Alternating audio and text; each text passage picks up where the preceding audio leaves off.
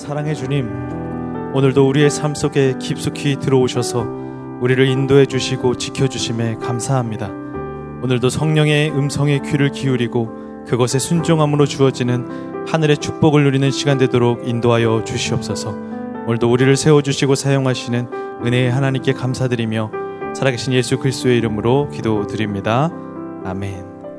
네, 할렐루야. 오늘도 새벽을 깨우며 예배 전에 오신 모든 성도님들을 주님의 이름으로 환영하고 축복합니다. 오늘도 가장 최고의 말씀으로 우리를 세우실 주님을 기대하며 나아가는 오늘이 되기를 소망합니다. 예, 오늘 우리가 함께 나눌 말씀은 사도행전 13장 1절부터 5절까지입니다. 사도행전 13장 1절부터 5절까지 교독하여 읽도록 하겠습니다. 안디옥 교회의 선지자들과 교사들이 있으니 곧 바나바와 니게르라 하는 시므온과 구레네 사람 루기오와 분봉왕 헤롯의 젖동생 마나엔과 및 사울이라. 주를 섬겨 금식할 때에 성령이 이르시되 내가 불러 시키는 일을 위하여 바나바와 사울을 따로 세우라 하시니 이에 금식하며 기도하고 두 사람에게 안수하여 보내니라. 두 사람이 성령의 보내심을 받아 실루기아에 내려가 거기서 배 타고 구브로에 가서 함께요. 살라미에 이르러 하나님의 말씀을 유대인의 여러 회당에서 전할세 요한을 수행원으로 두었더라. 아멘. 예, 바나바와 사울을 세우라라는 제목으로 함께 말씀을 나누기를 원합니다. 성도 여러분, 하나님께서는 지금도 일하고 계십니다. 믿으십니까? 아멘. 하나님께서는 하나님의 사람들 한 사람 한 사람을 세우시고 하나님의 역사를 이루어 가고 계십니다. 오늘도 그 한 사람 한 사람이 하나님의 사명에 순종함으로 하나님의 나라는 확장되고 있죠. 우리가 오늘 성도님들 한 사람 한 사람이 살아가는 현장에서 하나님의 영광을 높이고 또 하나님께서 주시는 그 사명으로 승리할 수 있는 우리가 되기를 소망합니다. 사도행전 13장은 바울의 1차 전도 여행의 시작점입니다. 문을, 포문을 여는 장이에요. 이 가운데 하나님께서 하나님의 사람들을 어떻게 세워가시는지, 그리고 그 세움을 받은 사람들은 어떠한 사명감으로 나아가야 되는지에 대해서 우리에게 영적으로 교훈하고 있습니다. 오늘 이 말씀이 또한 우리에게 다시 한번 도전이 되고 결단이 되는 시간이 되기를 소망합니다. 스테반 집사님의 순교는 인간의 눈으로 세상의 눈으로 보았을 때는 실패였습니다. 돌로 쳐 죽임을 당하는 현장을 보는 누구나 그렇게 생각했을 것입니다. 수많은 핍박을 견뎌온 초대 교회의 역사. 그러나 이 지도자들까지도 또 성령과 지혜가 충만한 하나님의 지도자들까지도 하나님께서 데려가시는 상황은 이 초대교회의 성도들에게는 굉장히 불안감과 또 걱정이 되는 시간들이었을 것입니다. 그러나 그 순간에도 하나님의 사역은, 하나님의 일하심은 멈추지 않았습니다.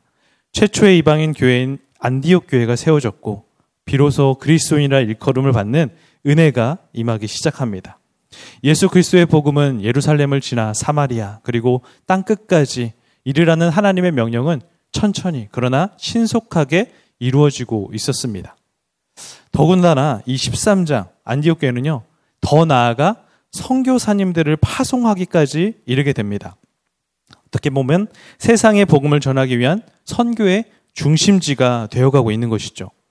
그렇다면 이러한 안디옥 교회는 어떠한 상황이었을까? 우리 한번 1절의 말씀을 읽어보겠습니다.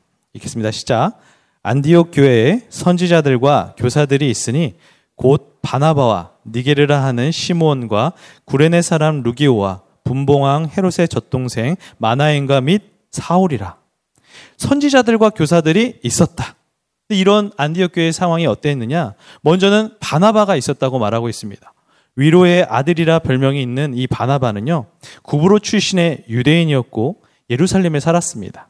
그런데 이 성장하고 있는 안디옥 교회와 예루살렘 교회를 잇는 예, 교두보의 역할을 중요한 역할을 담당하는 사람이었습니다. 또 니게르라 하는 시몬이 있었는데요. 피부색이 어두운 또는 까만이라는 의미의 니게르에서 알 수 있듯이 아마 아프리카 출신의 흑인이었을 것이다 추정할 수 있습니다. 또 루기오라는 사람이 있는데 북아프리카 구레네 출신의 사람입니다. 그는 예루살렘에 있는 구레네인들의 회당 소속이었을 것이며 스테반의 순교 이후 예루살렘에서 안디옥으로 도피했습니다. 또 마나에는 세례 요한과 예수님이 사역하시던 기간에 갈릴리 지방을 다스렸던 분봉왕 헤롯의 헤롯 1세의 아들인 헤롯 안티파스의 젖동생이라고 말하고 있습니다. 뭐냐면 함께 헤롯 왕궁에서 헤롯의 아들들과 생활하였다. 이것만으로도 꽤 영향력 있는 지위에 있는 사람이었을 것이다. 라고 말을 하고 있고요. 또 사울은 가말리엘 문화에서 공부한 다소 출신의 디아스포라 유대인으로서 그리스도인들을 핍박하다가 담에색에서 예수를 만나고 이제는 예수 그리스도를 전하는 복음에 어떻게 보면 전하는 사람이 되었죠. 그리고 안디옥으로 와 있는 상황입니다. 이 일절의 상황들을 보면요. 되게 다양한 사람들을 보여주고 있습니다. 결국 무엇을 말하는 것까 계속 한번 살펴보면요. 결국 이 전도 여행에 있어서 수많은 교회, 수많은 교회에 다양한 사람들이 있음에 대해서 먼저 말씀해 주고 있는 거예요.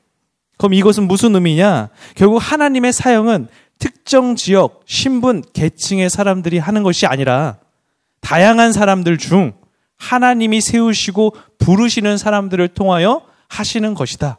라고 말하고 있는 것입니다. 사랑하는 성도 여러분, 교회만큼 다양한 사람들이 있는 것은 없는 것 같습니다. 여기서 우리가 기억해야 될 것은 이 다양한 사람들, 내 옆에 있는 사람이 결국 하나님의 사역을 감당할 사명자라는 거죠. 그러니까 나의 생각, 나의 판단, 나의 얄팍한 지식으로 누군가를 평가하는 것이 아니라 내 옆에 있는 사람이 결국 하나님의 사명을 감당할 사람이니까 그렇게 우리가 손잡고 또 하나님의 영광을 높이는 사람이 되어야겠다. 이런 마음으로 우리가 나아가기를 소망합니다. 그리고 난 뒤에 이제 하나님의 사역이 시작되는데요. 하나님의 사역을 이루실 때 하나님은 어떻게 시작하기를 원하실까? 우리 2절부터 3절 말씀을 읽어보겠습니다. 시작. 주를 섬겨 금식할 때 성령이 이르시되 내가 불러 시키는 일을 위하여 바나바와 사울을 따로 세우라 하시니 이에 금식하며 기도하고 두 사람에게 안수하여 보내니라. 아멘. 결국 금식하며 기도하는 사람들을 통하여서 일하십니다. 하나님께서는 시작할 때 금식하고 기도할 것을 이 안디옥 교회의 성도들의 표본을 통하여서 우리에게 말씀해 주고 있는 것이죠. 성도 여러분, 우리가 하나님의 사역을 할 때, 하나님께서 세우신 그 자리에서 사명을 감당할 때 해야 할 일은 하나님을 앞서지 않으시는 것입니다. 먼저 기도하는 거예요. 하나님의 뜻을 구해야 되는 것입니다. 기도의 기도가 더해졌을 때 하나님께서 일하시는 것입니다. 오늘 안디옥 교회가 금식하고 기도하니 하나님의 역사가 이루어집니다. 뭐, 무엇입니까? 성령님께서 말씀해 주기 시작하는 거예요. 우리가 기도에 기도를 더하다 보면 우리에게 일어나는 놀라운 은혜는요, 우리의 생각이 제거되기 시작해요. 그리고 성령의 소리에 민감하기 시작합니다. 그리고 그 성령의 소리가 더욱더 민감하게 우리에게 찾아오면요, 하나님의 뜻이 선명해져요. 우리에게 하나님께서는 그것을 원하시는 것입니다. 너의 생각과 판단을 제거하고 내 뜻의 선명함 대로 나의 말에 순종할 것을 지금 말씀하고 있는 것이죠. 성도 여러분, 우리 새로운 교회 지금까지 그렇게 해왔고, 앞으로도 그렇게 되기를 계속 기도해 주시기를 소망합니다. 계속 기도하는 교회, 먼저 하나님을 앞서지 않고 기도로 앞서가는 교회가 될 수 있다면, 그러한 성도들이 될 수 있다면, 하나님께서 우리 교회를 더 귀한 사명의 자리로 부르시고 비전을 이루어 가실 줄 믿습니다. 기도를 쉬지 않고, 기도를 포기하지 않고, 하나님의 사명을 이루어 가시는 성도님들 되기를 축복합니다. 또한 금식하고 기도한 뒤에 무엇을 해야 되느냐? 하나님의 뜻이 선명해졌다면 무엇을 해야 되느냐? 순종입니다. 이 3절의 말씀, 3절의 말씀 한번 띄워주시면요. 이해라는 말씀이 있죠. 이 말을 좀 더 표현을 쉽게 하면 바로 그때, 바로 그때예요. 바나바와 사울을 세우라. 그리고 바로 그때 또 무엇입니까? 금식하고 기도하고 난 뒤에 그들이 축복하며 안수하죠. 그 말은 무엇입니까? 순종했다는 거예요. 즉시 순종했다는 것입니다. 솔직히 안디옥 교회 안에서 사울과 바나바의 위치를 한번 생각해 보십시오. 지도자였습니다. 그들의 존재만으로도 성도들은 힘이 되었을 거예요. 그런데 그들을 보내야 된다. 사실 그들에게 성도들에게 있어서 그리 달갑지만은 않은 이야기였을 것 같습니다. 그러나 성령님이 말씀하시니까 금식하고 기도했으니까 이제 나의 생각이 판단이 다 제거되었으니까 하나님의 선명한 뜻대로 순종하는 거죠. 이 가운데 놀라운 은혜가 임하는 것입니다. 저는 이 장면을 생각하는데 제가 목사 안수 받을 때가 좀 생각이 났습니다. 제가 목사 안수식이 있는 날, 이제 안수식이 있는 장소로 이동할 때 부모님께서 저를 자리에 앉히시고 두 분이 제 머리에 손을 얹으시고 안수하시면서 기도해 주셨습니다. 참 마음이 벅차고 감격스러웠어요. 그리고 생각해 봤습니다. 또 지금도 이 설교를 준비하면서 다시 한번 생각해 보니까 결국 부모님께서 이런 마음이셨을 것 같습니다.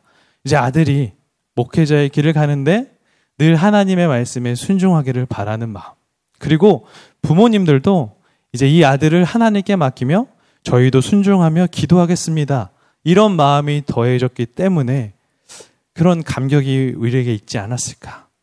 참 눈물 흘리며 감격했던 2014년의 10월이 참 많이 생각이 났습니다. 성도 여러분, 지금 파송하는 이 안디, 안디옥 교회의 성도님들의 마음속에 그런 무한한 감격과 감동이 있는 거예요. 함께 사역하며 함께 가족같이 지냈던 이 사울과 바나바, 우리를 교육해 줬던 그 지도자들이 이제 성령님의 말씀이 오고 하나님의 사명이 떨어지니까 우리를 떠나서 그 놀라운 사역의 자리로 가야 한다. 그 복음을 땅끝까지 전하기 위해 사명을 감당해야 된다. 이 놀라운 이 순종의 장소가 얼마나 감격 속에 있었겠습니까? 우리 한번 우리 성도님들도요. 하나님께서 말씀하시면 우리에게 좀 달갑지 않은 이야기일 수 있어요. 이 사람이 나에게 힘이 되었는데 근데 떠나야 된다고? 안 가면 안 되나? 이런 인간적인 생각이 있을 수 있어요. 그러나 금식하고 기도하고 그때 바로 그때 순종하면서 보내십시오. 그러면 그 안에 놀라운 감격과 감동뿐만이 아니라 하나님이 더욱더 부어주시는 은혜가 임할 줄 믿습니다. 그러한 선한 열매들을 누리시는 우리 새로운 교회 모든 성도님들 되기를 소망합니다. 이 하나님의 사역, 그 일하심. 그러면 이 사명자들이 기억해야 할 지혜와 은혜는 무엇일까?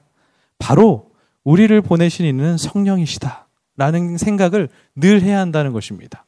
우리 4절과 5절 말씀을 한번 읽어보도록 하겠습니다. 시작.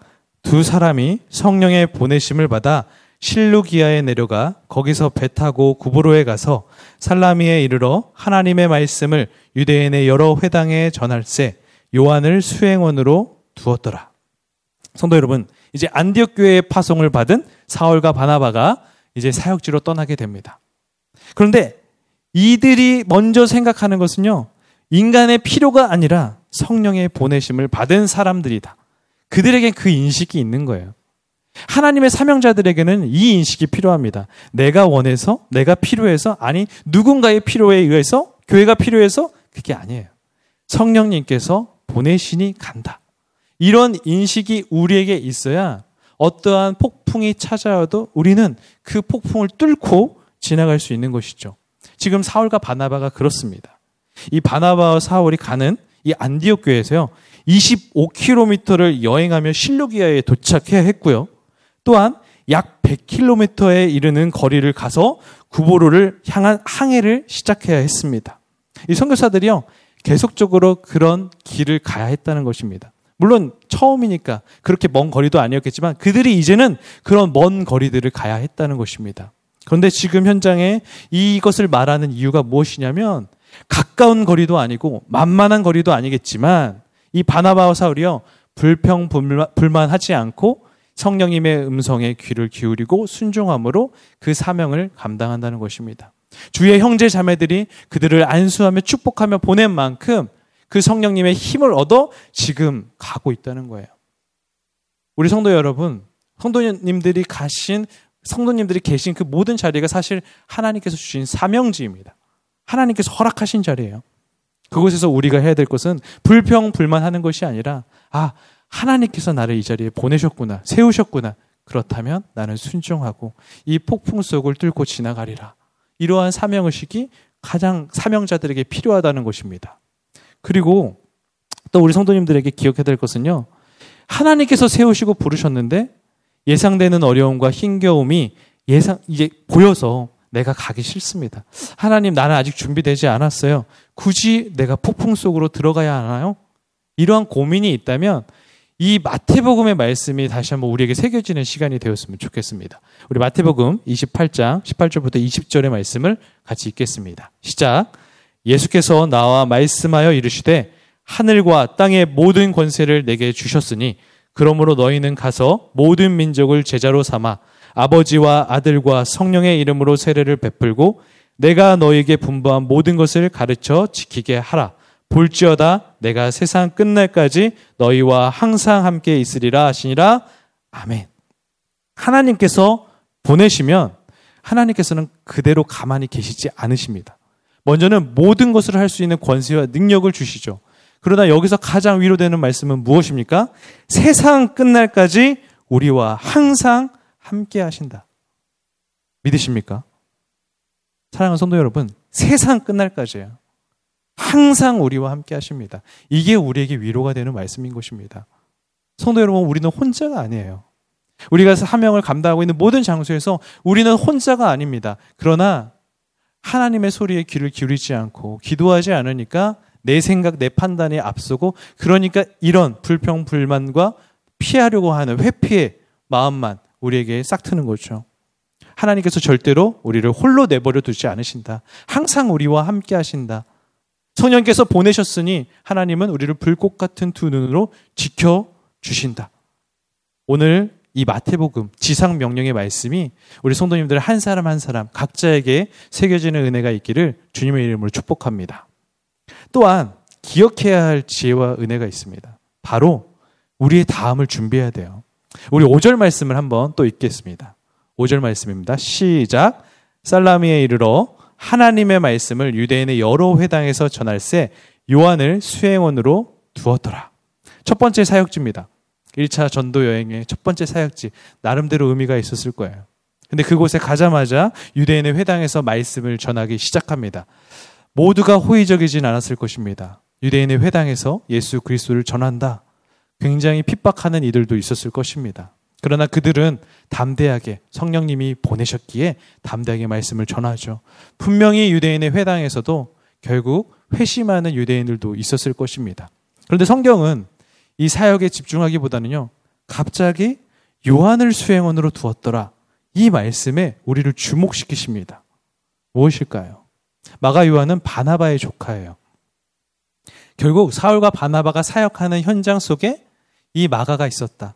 그 지도자들의 다음 세대인 마가 요한이 있었다는 것을 우리가 주목해야 되는 거예요. 하나님의 사역은요, 다음을 준비하는 지혜가 필요합니다. 우리가 주일마다 지금 다윗 스토리를 나누고 있는데요. 다윗의 삶의 가장 큰 열정은 무엇이었을까요? 성전을 짓는 것이었습니다. 그러나 하나님은 그 다윗에게 성전 지은 것을 허락하지 않으시고 솔로몬 때 짓게 하셨죠. 근데 다윗은 무엇을 했습니까? 솔로몬이 성전을 지을 수 있는 준비를 시키셨습니다. 오늘의 이 보고 있는 이 장면이 유사한 거예요. 사울과 바나바가요, 성교의 첫 발걸음 가운데 열심히 사역합니다. 성령의 보내심을 받았기 때문에 그들이 받은 그 뜨거운 열정으로 최선을 다해서 하나님의 사명을 감당합니다. 그리고 온 유대와 사마리아와 땅 끝까지 복음을 전하리라라는 열정도 그들에게 있었을 것입니다. 그러나 그때 그들의 생애 동안 이 모든 것은 이룰 수 없죠. 그렇기 때문에 성경은 마가 요한을 보여주고 있는 것입니다. 이 지도자들의 뒤를 이어서 이 복음을 전할 그 믿음의 다음 세대, 이것을 우리에게 보여주고 있는 것이죠. 우리 개인적으로 주는 도전은 이것인 것 같습니다. 우리가 하나님의 사역을 할 때 가끔 착각할 때가 있어요.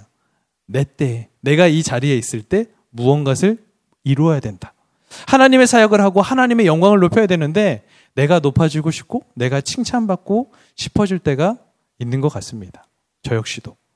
그런데 다시 한번 오늘의 말씀을 기억하시면서 내가 높임받고 내가 칭찬받는 것에 연연하는 것이 아니라 하나님의 사역이니까 내 때에 이루어지지 않는다면 내 다음 세대에 이루어질 수 있도록 준비하는 그 놀라운 지혜가 우리에게 있기를 원합니다. 바나바와 마가 또 바울과 그리고 디모데가 있었듯이 그 세대는요, 한 세대에 이루어지는 게 아니라 하나님의 세대는 각자의 많은 사람들을 통하여서 지금도 여전히 하나님의 나라는 이루어지고 있는 것입니다. 우리 성도 여러분께서 하나님의 사명의 자리에서 그러한 지혜를 얻기를 원합니다. 또 우리 교회에게 주는 도전이 있는 것 같습니다. 결국 우리의 교, 새로운 교회가 또 모든 가정이 하나님의 잘 세움을 우리는 받았습니다. 이제 선순환의 역사 속에 우리의 다음 세대, 우리의 자녀들, 청년과 또 뉴젠들에게 우리가 세움받은 그 은혜대로 잘 복음을 전하고 우리의 사명의 감당을 또 바통을 이어받을 세대를 우리는 세워 가야 되는 거죠. 하나님께서는 지금 그것을 원하신다고 생각합니다. 지금까지 잘 해왔지만 새로운 교회가 앞으로 20년을 넘어 20년, 30년까지도 계속 주님이 다시 오시는 그날까지 이 사명들을 잘 감당하기를 그렇게 잘 세움 받기를 그리고 성령님의 은혜로 항상 함께하는 그런 교회 되기를 주님의 이름으로 축복합니다. 이 새로운 교회가 그리고 또 새로운 교회 안에 있는 모든 믿음의 가정이 그렇게 하나님의 은혜 안에 충만하기를 주님의 이름으로 축복합니다. 말씀을 마치겠습니다. 이 말씀, 이 찬양이 많이 생각이 났습니다. 주님 말씀이면, 주님 말씀하시면의 찬양의 가사인데요. 주님 말씀하시면 내가 나아가리라. 주님 뜻이 아니면 내가 멈춰서리라. 나의 가고 서는 것 주님 뜻에 있으니 오 주님 나를 이끄소서. 사랑하는 성도 여러분, 지금 여러분이 있는 그 자리가 주님이 세우신 자리입니다. 내 생각, 내 판단, 내 편협한 지식에 안주하지 마시고 기도하십시오. 그리고 하나님의 뜻에 선명한 대로 순종하며 나아가십시오. 그런 한 사람 한 사람의 하나님의 사명자들에게 더 큰 권세와 능력을 베푸실 것이며 은혜의 길로 인도해 주실 줄 믿습니다. 오늘도 항상 주님과 동행하시는 우리 새로운 교회 모든 성도님들 되기를 주님의 이름으로 축복합니다. 기도하겠습니다. 사랑의 하나님 아버지, 오늘도 우리를 주님이 원하시는 그 자리에 세워주시고 함께 해주시니 감사합니다. 오늘도 성령님의 음성에 귀를 기울이고 성령님께서 말씀하시는 것에 순종하며 하나님의 원하심 속에서 성장하는 믿음의 자녀들 되게 하여 주시옵소서. 오늘도 우리와 동행하여 주심에 감사하며 살아계신 우리 구주 예수 그리스도의 이름으로 기도드립니다.